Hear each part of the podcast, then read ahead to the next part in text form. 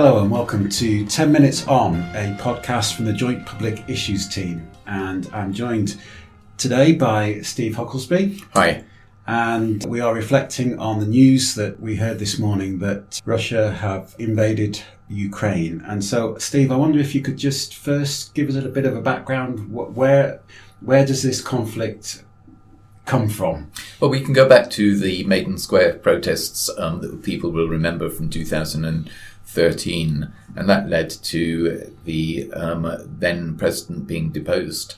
Uh, that president was perceived to be a, a, president who leaned towards Russia, and so that set up a number of grievances within the country and certainly with um, Russia uh, as well.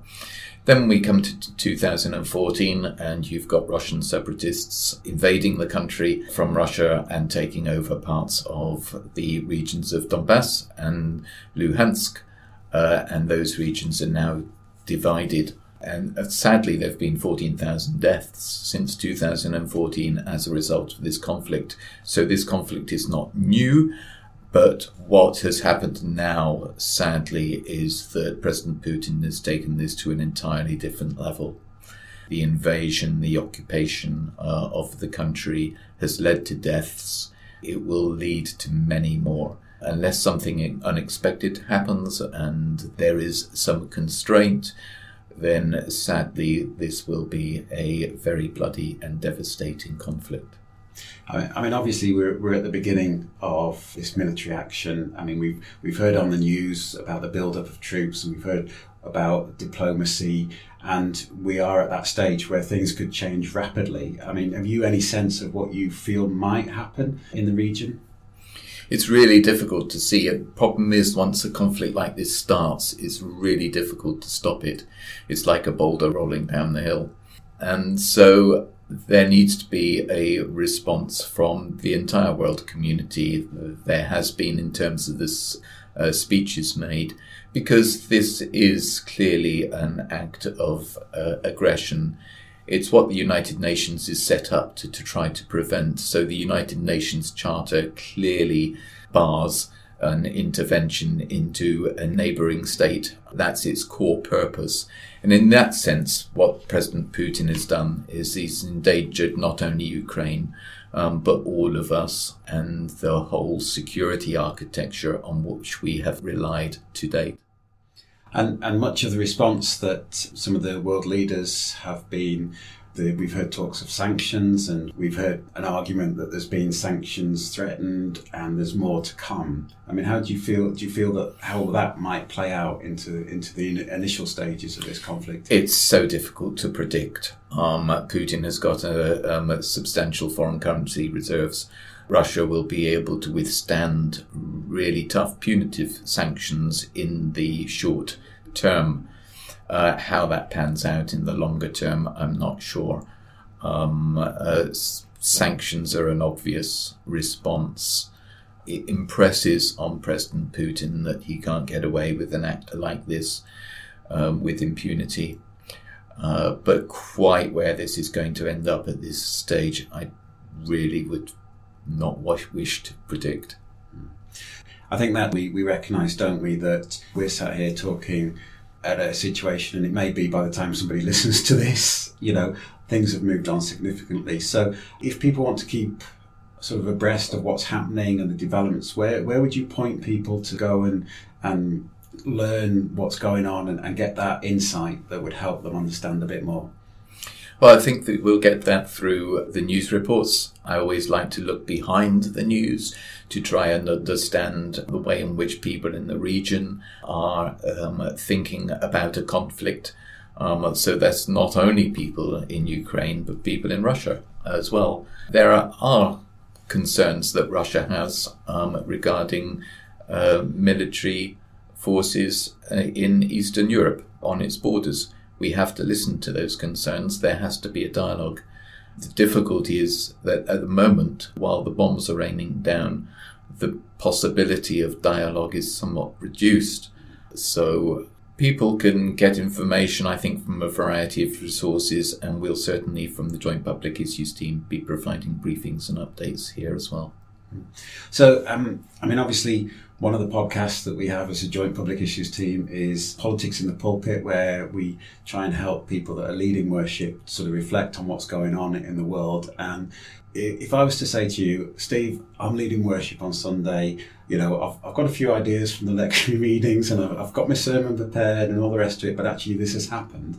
What do you feel I should be bringing into that act of worship in terms of what's going on in Ukraine? It's obviously a time to reflect on peace and what peace means for us.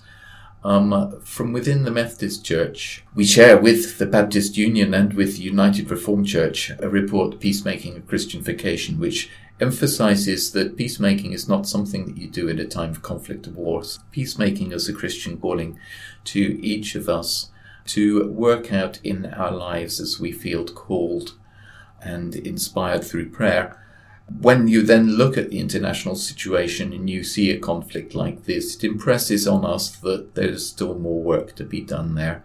We have not managed to embed a culture of peace, a culture of dialogue, a culture of non-violence in the way in which states deal with each other in the international system. Uh, we've got a lot more work to do there. Um, and I think that our churches, I believe our churches should be working on that intensively every day, every week, uh, every year to uh, improve the way in which uh, UK as, as an influential power and other states work together on areas of conflict.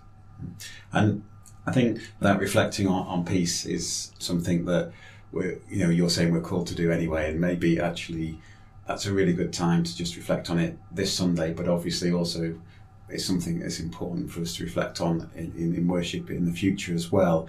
What about, you know, what about when we come to pray? What should we be praying for in situations like this? Well, let's pray for our leaders. Not only our leaders, our skilled diplomats. We don't have UK armed forces involved in this conflict at the moment, and it's my sincere hope that that doesn't evolve into to involvement of UK forces. But we can remember um, those servicing, serving in forces as, as well. Primarily, we need wise heads uh, in governments, in, in our Foreign Office, uh, working with other states to try and get a resolution of this conflict as quickly as possible. So on Sunday, as we lead worship, or as we go to worship, or if we are leading prayer groups or whatever, we have we have things there there to pray for. I know this is probably a really hard question, but have you any sense of where there is any real hope of a peaceful solution coming from?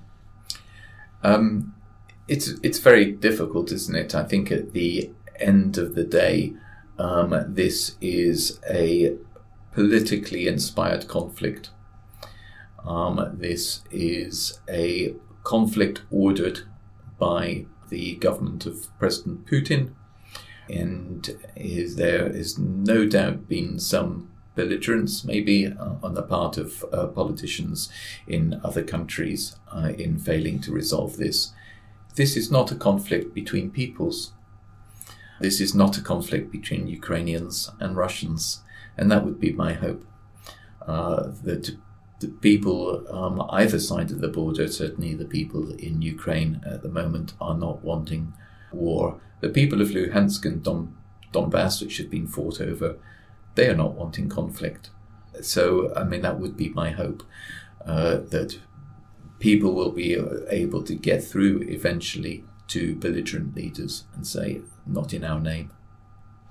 Steve, thanks so much. And uh, just to say that we recognize that we are reflecting on something that has just happened today. And as it develops and unfolds, obviously, we hope for a peaceful end to the, the military action. But actually to just to remind people that we'll continue to reflect on this and uh, and to check back and, and see where we are in the weeks to come. But we thank you for listening to 10 Minutes on the Ukraine with Steve Hucklesby. Thanks very much. Thank you.